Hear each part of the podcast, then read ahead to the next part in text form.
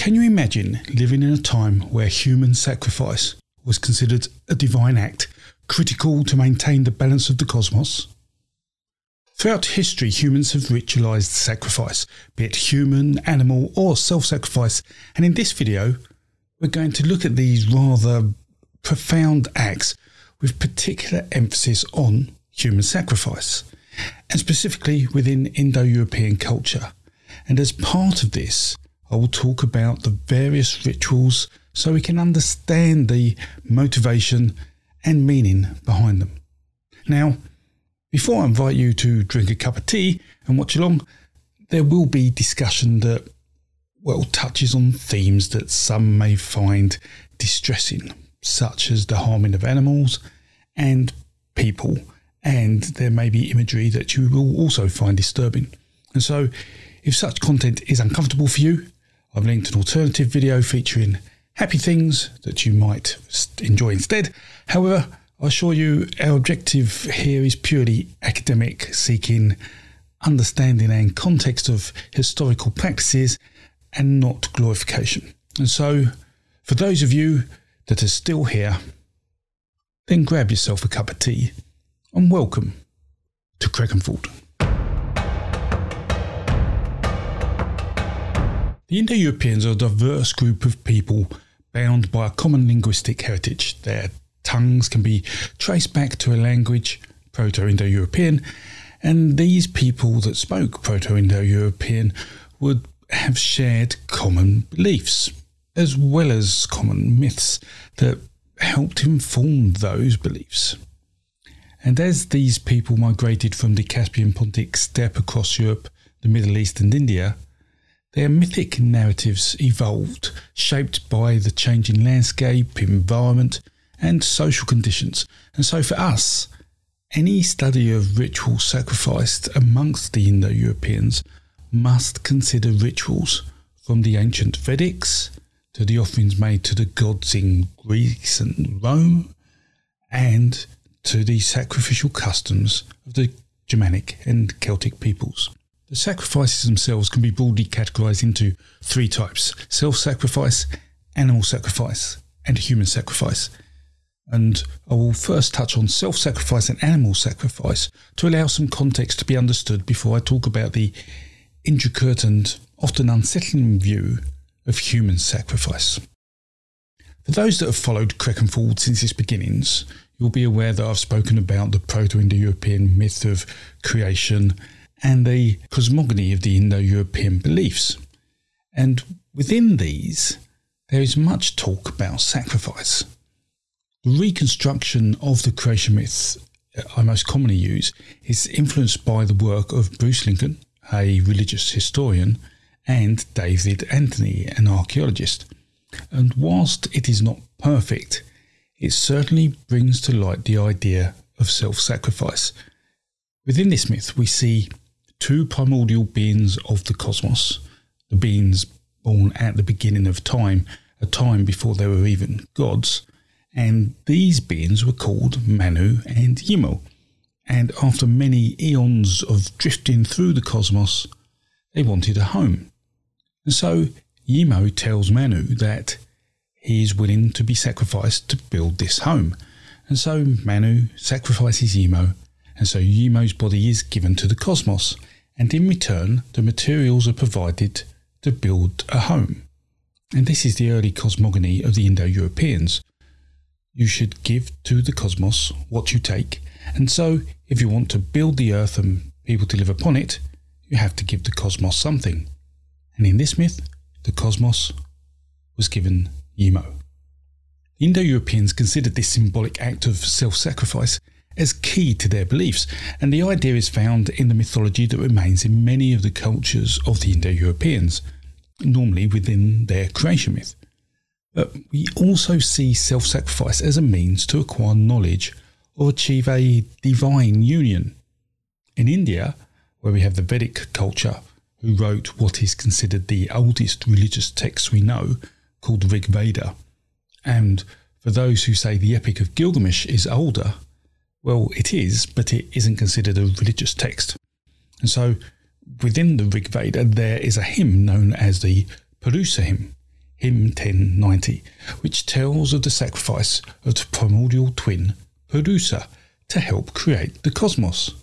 And for reference, Purusa is sometimes referred to as Prajapati, and this is a clear evolution of the motif of the sacrifice of Yemo from the time of the earlier Indo-Europeans. And I'll read part of this hymn now, which shows how Purusa's body is being used to create animals and eternal life in heaven.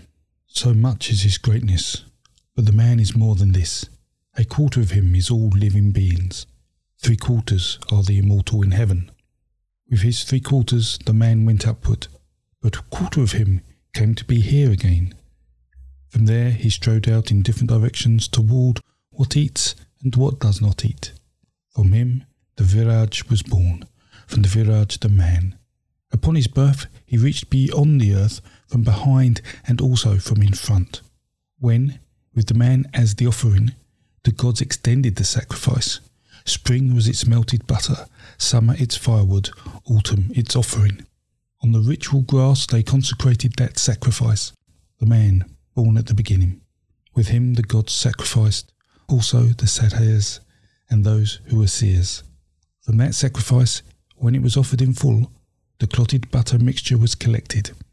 It was made into animals, those of the air, and both those that belonged to the wilderness and those that belonged to the village. From this sacrifice, when it was offered in full, the verses and chants were born. Meters were born from it. The sacrificial formula, from it, that was born. From it, horses were born, and whatever animals have teeth in both jaws. Cows were born from it. From it were born goats and sheep. Within the Roman tradition, they too have a creation myth, but it has lost its primitive meaning and is now a reflection of the creation of Rome. Within this myth, we see Remus killed by Romulus, a nod to a blood sacrifice of a twin, much as we see the same as Indo-European Yemo. And we also see a castration of the primordial gods in the Greek creation myths, such as that of Kronos, which is also considered by some as a reflection of sacrifice of, of. Although, if this is the case, then it would also suggest that the idea of self sacrifice is not one from the Proto Indo Europeans, but from the Near East agricultural farmers. And so, an earlier ancestral belief. But this is an exceptionally complex piece of research to, to unravel, and one I will look at specifically in a future video. And in order for me to make it, you'll need to self sacrifice a few seconds of your time by pressing the like and subscribe button, which will make the YouTube gods slightly happier. I hope. So thank you for doing that if you have. But there are other examples of self-sacrifice within Greek mythology, such as we have the suffering of, uh, or the suffering punishment of Prometheus, whose liver was eaten every day, who gave the knowledge of fire to humans, which is an example of self-sacrifice for the greater good. And this has some mirroring with the Roman hero Mucius Scaevola, who demonstrated his courage and loyalty to Rome by placing his hand into a fire and so enduring pain to secure his city's safety. In Nordic mythology, we see the self sacrifice of a primordial being, Ymir, by Odin and his brothers, and this body is used to create the world, which aligns with the Vedic myth and the myth of Rome and Romulus and Remus, and so aligns with the Indo European myth of Manu and Yemo. But perhaps a better known example and a prime example of self sacrifice is that of Odin hanging himself and then piercing himself with a spear on the Yggdrasil, the world tree in Nordic mythology. And it's found in stanzas 138 and 139 of the Havamal in the Poetic Edda. I know that I hung from a branch of a wind-swept tree for nine long nights, marked by a spear, and dedicated to Odin, myself to myself on that tree, of which no one knows where its roots go. No one gave me food nor drink, and as I looked down, searching, I took the runes. Shrieking, screaming, I took them. And only then could I fall back. The general academic consensus of this stanza is that it is about self sacrifice, a ritual to acquire knowledge and magical wisdom in a process that could be described as a shamanic ritual. But these verses hold so much mystery that many books have been written on the subject, and I've even made a video about it here. Now, there's also an example of self sacrifice in Celtic mythology in the story of Cú Chulainn, where Cú tied himself to the standing stone, or a standing stone, so his enemies wouldn't think he was mortally wounded, as it kept him standing. And then he carried on fighting and winning his fight, again demonstrating the concept of self sacrifice in the face of adversity, much like Prometheus or Mucius Scaevola. And so the idea of self sacrifice reveals itself amongst these examples as being for the greater good, even if a personal quest. It is that person's belief that what they are doing is for the best of everyone, and quite often for the establishment or continuation of their realm. And so, this is, in a way, well, it ties with the motif that the king is the land and the land is the king, something I talk about more in this video.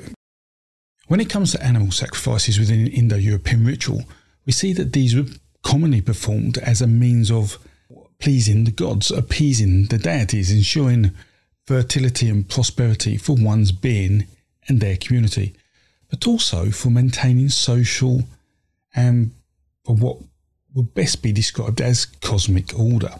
In ancient Rome, animal sacrifices were an integral part of religious life, although the ritual offerings were made to the gods in a number of forms, with the Holocaust, a name for a burnt offering, and Thyestai, the name for a communal feast, being two. These sacrifices included animals such as bulls, sheep, and pigs, with their blood used for purification and their meat distributed among the worshippers. And it is the ancient Romans who have probably left us the best descriptions of these sacrifices, and I'll give descriptions of two of these.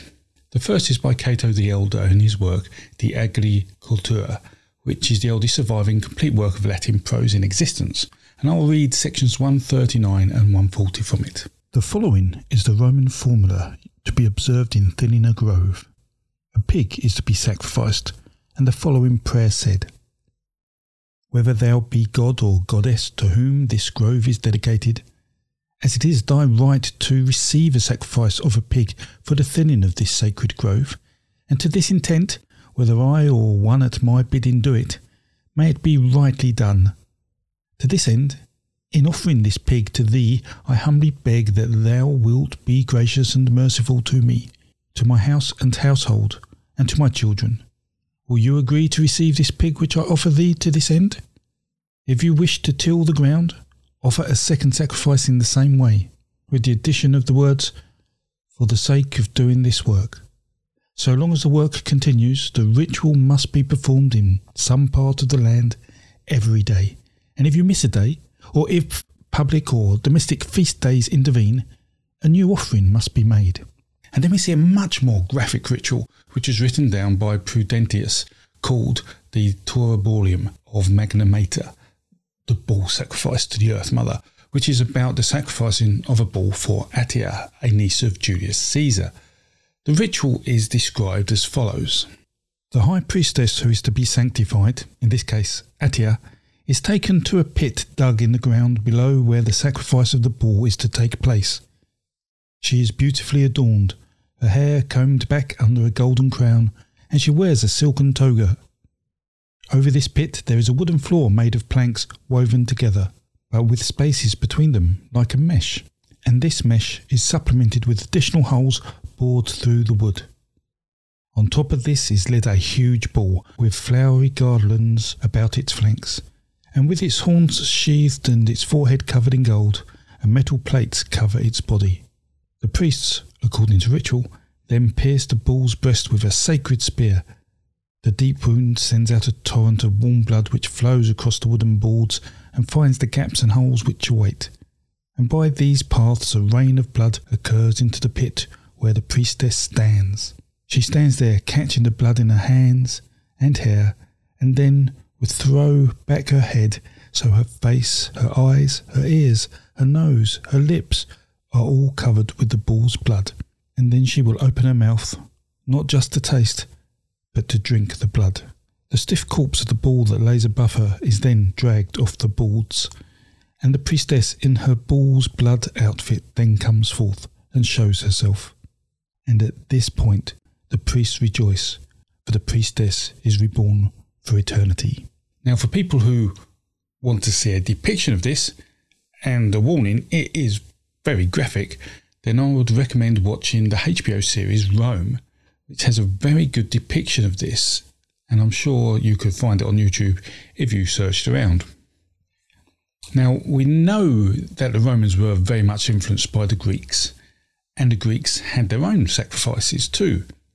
The feasts here were known as Thysia, and they were a central aspect of sacrificial ceremonies where animals were given to their associated gods. So, a bull would be for Zeus, or a goat for Dionysus, or doves for Aphrodite.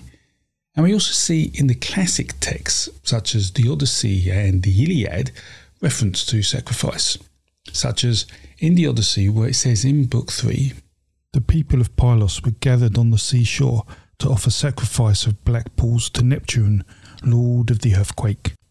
We also see animal sacrifices playing significant ritual roles in the religion of Germanic and Celtic peoples. Here, their rituals were called blot, meaning blood, and these involved the sacrifice of animals, with the blood spread over the ground of the religious site, as well as the altars and participants, in an act that both honoured the gods and ensured fertility and prosperity amongst those there. There is one particular description by Adam of Bremen who described a ritual at Uppsala in Sweden, which happened every nine years, as nine was an important number to the Nordic people. And here he tells us that the sacrifices of every living thing that is male, they offer nine heads with the blood of which it is customary to placate gods of this sort. And so we should imagine nine bulls and nine rams and nine mares and so on. But perhaps one of the most extravagant rituals in animal sacrifice comes from the Vedic culture in India, where animal sacrifices were a real central part of the religious practices, with many encompassed by significant rituals lasting days or weeks, and some were over a year long. Now, there were a number of different types of animal rituals in Vedic culture, and it is important not to confuse rituals with animals as defaulting to animal sacrifice. For example, there was the ritual of the Gavamayana, or path of the cow, and with the cow being sacred, it was not sacrificed as part of this ritual. However, other animals were not so lucky. Now, part of the ritual of sacrifice included working with a plant extract called soma, which was made during rituals and was consumed as part of that ritual. And we see warriors went out to kill the dragon and so to rescue cattle, part of the cattle raiding myth we see in Indo European culture, use this. Now, this part of the ritual involving Soma was known as Agnistoma, which means praise of Agni, a prominent Vedic god associated with fire. And this ritual was performed over a number of days and seems to be the foundation for many other rituals involving Soma. Now, the purpose of Agnistoma ritual is to ensure the well-being and prosperity of the sacrificer and involves preparing and taking the soma, letting the soma leave the body and then drinking this and this reconstituted soma leaves the body again, although this time it usually leaves in different ways to the first consumption. Uh, and it is most probable that the earliest forms of this ritual would have involved animal sacrifice, especially if cows had been rescued as part of the cattle raid, and then the ritual concludes with rites and rituals to other gods and ancestors and the cosmos. But as for the extravagance of ritual, then the most significant of these was the Ashvamedha, or horse sacrifice, conducted by kings to assert their power and sovereignty alongside seeking a divine blessing. Now, the ritual is complex, a highly symbolic ceremony described within the Rig Veda, the Yajurveda, and various Brahma texts, the Ashvamedha ritual itself took a year to complete and required the careful selection of a white or a light coloured stallion, which was then adorned with symbols of power and then left free to roam for a year whilst it was protected by warriors. Now, wherever this horse roamed, signalled that the king performing the ritual ruled that land, and if the people on the land disagreed, a battle would take place, thus allowing the king, if successful, to take the land as his. And then once a year had passed, the horse was brought back to the king, and it was purified and presented to the highest priest in the court. The ceremony would then continue with the queen symbolically uniting with the horse in a private ceremony, after which the horse was sacrificed with its parts offered to Indra and other deities. And the result of all this was that the king was considered pure and hailed as a great ruler, and festivals and celebrations were held for the completion of the ritual. Whilst it can be a difficult subject to talk about, and one that is too often not talked about, human sacrifices did happen. So let's examine the various forms that took place. Now, there's a mix of contradictory information about human sacrifice within the Vedas and the Vedic culture. And we see within the 13th book of the Sukla Yajur Veda, written in the late second millennium BCE, that there is a description of men that were to be included in the ritual. But the text only describes them as being tied to a stake. And many see this as a symbolic act, with the men released afterwards. We may never know what actually happened, as the number of times this ritual would have happened would have been relatively small, and so evidence is really difficult to find and to fully understand if anyone was actually sacrificed. But personally, I think it would be unlikely that there were no human sacrifices ever taking place within the Vedic culture. The Indo European influence here may have allowed the ritual to happen in the earliest days of the civilization. That really is pure speculation on my part. But one of our best sources for understanding human sacrifice is Herodotus, who, within his work Histories, describes 14 cases of executions which can be read as being human sacrifices, which themselves were modelled on the rituals of animal sacrifices. And almost all of these cases are of non Greek cultures making these sacrifices, with the exception of one case being a sacrifice being performed by the Greeks at the sanctuary of Zeus Laphystios in Book 7 197. And so it could be considered that Herodotus was biased in his portrayal of Greece when compared to other cultures, trying to reflect a more civilized society. And we can see in the playwright Euripides' tragedy, Iphigenia, in Tauris, the depiction of human sacrifice seemingly containing echoes of Herodotus' descriptions and I will read a contemporary translation of a passage from Histories to give you an example of an interesting sacrifice. There was a festival of Hera in Argos, and the mother of two boys absolutely had to be conveyed to the temple by a team of oxen. But their oxen were still in the fields, and so the mother's boys took the yoke upon their own shoulders, for time was of the essence. They pulled the wagon for five miles, their mother riding on it, and at the end of this journey they arrived at the Argivan temple. People around the temple saw the bulls pulling the cart, and the boys were aware of this, and so their lives came to an excellent end. And in their case, the god made clear that for human beings it is a better thing to die than to live. The Argive men stood around the boys and congratulated them on their strength. The Argive women congratulated their mother for having raised such strong children. She was overjoyed at their feat and at the praise, and so she stood before the image of the goddess and prayed that the goddess might grant the best thing for her. After this prayer, they sacrificed and feasted. The boys were laid down in the temple and went to sleep and never rose again. Death held them there. We also see in the Greek myth of Iphigenia that she is sacrificed by her father Agamemnon to placate Artemis and so secure favourable winds for the Trojan War. And this demonstrates the extremity of such acts.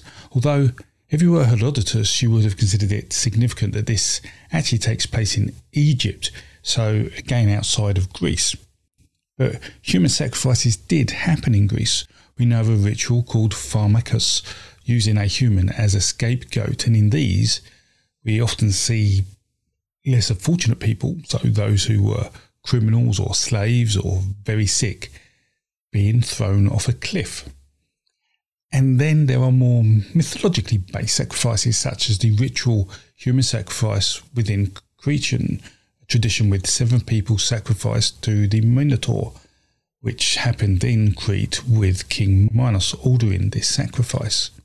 The practice of human sacrifice continued into Rome, although it is thought to be less frequent than in Greece, with human offerings being replaced with symbols or animal offerings. But sacrifices did take place and in different forms. For example, we see in Roman culture, we see the sacrifice of the Vestal Virgins through being buried alive as a form of reparation to the gods during times of crisis. We also see Livy describe the sacrifice of four people from outside of Rome, two Gauls and two Greeks, in an effort to protect Rome from the invading Hannibal. And these people were buried in a chamber underneath the cattle market in Rome, a sacrifice that was known to have happened before there. It is also interesting to note that the killing of captured enemies, even their leaders, was not considered sacrifice and was not ritualized in a religious setting.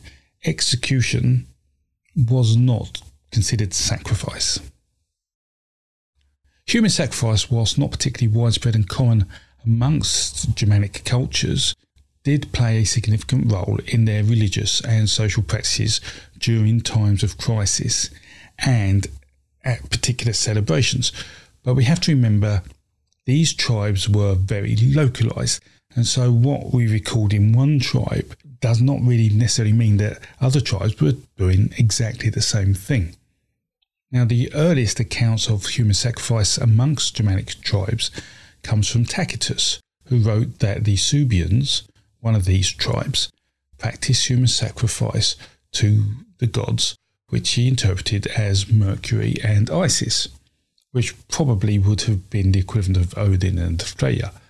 He also claimed that the Germanic tribes sacrificed Roman commanders and officers after their victory in the Battle of Teutoburg Forest as a form of thanksgiving. And we also see Jordanes uh, writing in his book, The Origins and Deeds of the Goths, that the Goths sacrificed prisoners of war to Mars, displaying their severed arms on tree branches. One example of a sacrifice written by Tacitus involved a ritual where a cow pulled a cart with a representation of the goddess Nerthus on it. And at the end of the ritual, the cart and the cow and items of the ritual were washed by slaves, and then the slaves were sacrificed, almost certainly because they have touched divine items and so are not allowed to carry on in the living world, our world. And alongside the Germanic people, we have the Vikings, where we see evidence of human sacrifice due to ritual burials, uh, with one of the most well known examples being from Ibn Fadlan's account of a Varangian chieftain's funeral dated to 922 CE, which illustrates the belief that uh, an enslaved woman would become the wives of the warriors in Valhalla upon their death. And this theology is then seen in archaeological findings such as the ship burial at Balladoole on the Isle of Man and the Oseberg burial in Norway. Now, with conversion to Christianity, the sacrifices eventually disappeared, but we do see Adam of Bremen's description of sacrifices at the Temple of New Uppsala, where alongside the animals that were sacrificed every nine years, which I mentioned earlier, he also indicates that humans were sacrificed, so nine men. And we do also read of sacrifices taking place within the Viking sagas, including the willing sacrifice of King Domaldi and King Aun's sacrifice of his own sons to Odin.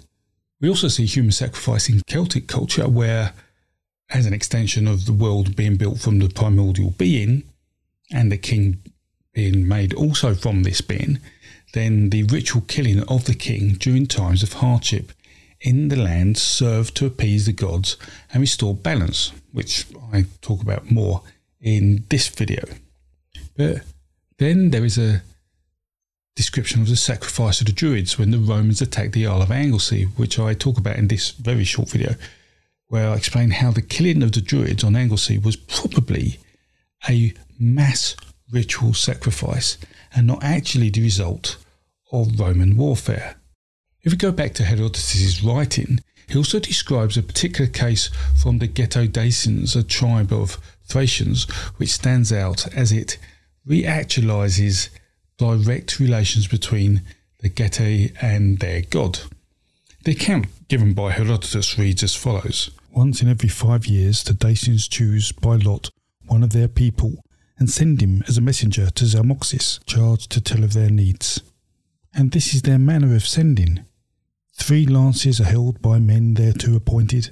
Others seize the messenger to Zalmoxis by his hands and feet and swing and hurl him aloft onto the spear point. If he be killed by the cast, they believe that the god regards them with favour. But if he be not killed, they blame the messenger himself, deeming him a bad man and sending another messenger in place of him who they blame. It is while the man yet lives that they charge him with the message. Now, what is interesting here is that the man sacrificing the Dacian ritual was not a prisoner of war, a slave, or a criminal, as in many cases a human sacrifice, but rather a free man and quite possibly an initiate into the mysteries established by Zalmoxis, which reinforces the idea as a renewal of the relationship between Zalmoxis and his worshippers.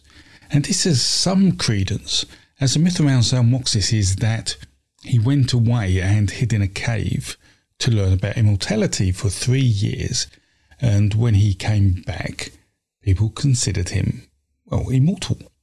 And this five year cycle within the sacrificial ritual may have been designed to match a version of this story, which had a, a five year cycle rather than the three year cycle. And as an aside, many see this as another version of the dying and rising god motif, which I'll discuss more about in these videos.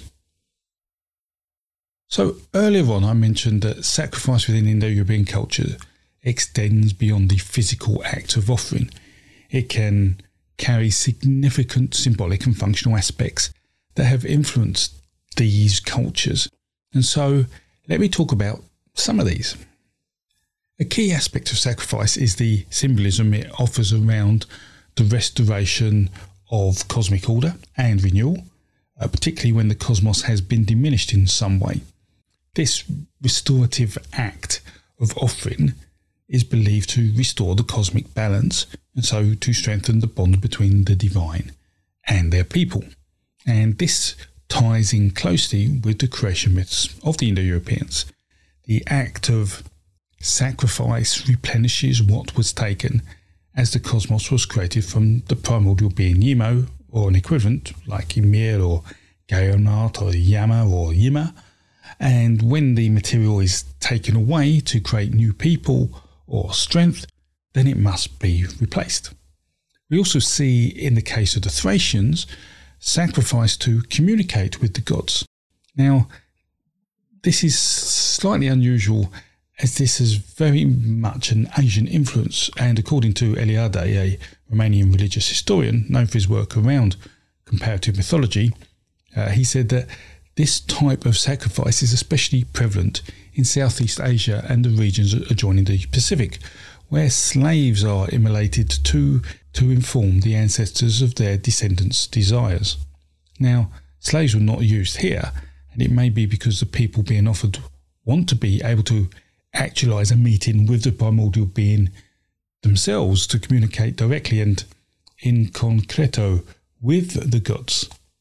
We also find instances of human sacrifice performed with the belief that it would placate the gods, thereby uh, securing good fortune, fertility, and communal protection. And in these cases, the human offering was selected from the extremes in society as a severe form of punishment or as an honour for the deceased, the latter of which could also be considered a form of self sacrifice. We can also see from this that ritual sacrifices enforced religious doctrines, which then helped reinforce social cohesion and so established order within communities. And this was necessary for the hierarchy, be it kings or priests, and the warriors and the providers. And so the act of sacrifice enabled a social performance but reinforced social order. A more critical perspective would be to think that in some cases, sacrifice was a way to reinforce social hierarchies and maintain power structures by sacrificing members of lower classes or slaves and prisoners of war, rulers and elites could project their authority by showing control over life and death. There are some who suggest that sacrifice could also have served as a way to reinforce gender roles. Women and children were much more likely to be sacrificed than men. Certainly, when it came to rituals that were focused on society and appeasing the gods. But I must point out that this is quite a broad view, as the Indo European landscape is huge in terms of its size and its timeline, and we see many sacrifices in war which would have been male dominated. And understanding the, the numbers that took place is next to impossible.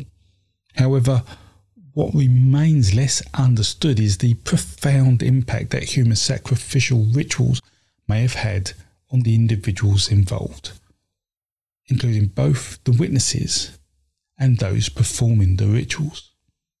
Some researchers suggest that the intense emotional experience of being sacrificed or of witnessing others being sacrificed could have led to altered states of consciousness or transcendental experiences. Others argue that the psychological trauma of being selected for sacrifice or of witnessing loved ones being sacrificed could have had long lasting negative effects on individuals and communities. This may have particularly affected the priests who have performed many of these. And so it is perhaps these considerations and the development of civilizations which saw the diminishing prevalence of human sacrifices within Indo European culture. It certainly seems like the cost of sacrifice in terms of material items versus the benefits being seen from those sacrifices in effect an, an ancient version of Catholicism, which may have influenced the reduction in the ritual, not just for humans, but for animals as well. For me, the truly fascinating aspect of sacrifice lies in the altruistic nature, the notion that one can offer oneself in sacrifice to restore order and prosperity to one's realm. And this view on order is one I find very relevant in today's world where many desires are relatively fleeting and materially focused, for me, it's about the removal of chaos and for order to be created. And with that comes happiness, long lasting happiness for the realm and for the world. And the removal of chaos often requires sacrifice, although in this day and age, it is more about time and money and how to best balance them. I would say that the study of sacrifice within Indo European mythology offers us insights into philosophical thought of our ancestors. And this is something I'll discuss more here in the future. So make sure you click the notification bell if you want to be kept informed of my videos. Next up is a video on the interesting story of an event that I consider a mass sacrifice. It's a short video, but I consider it a really interesting take on a historically recorded event. So thank you for watching, and thank you to all my patrons for your support. Please stay safe and well. And this was Crecganford.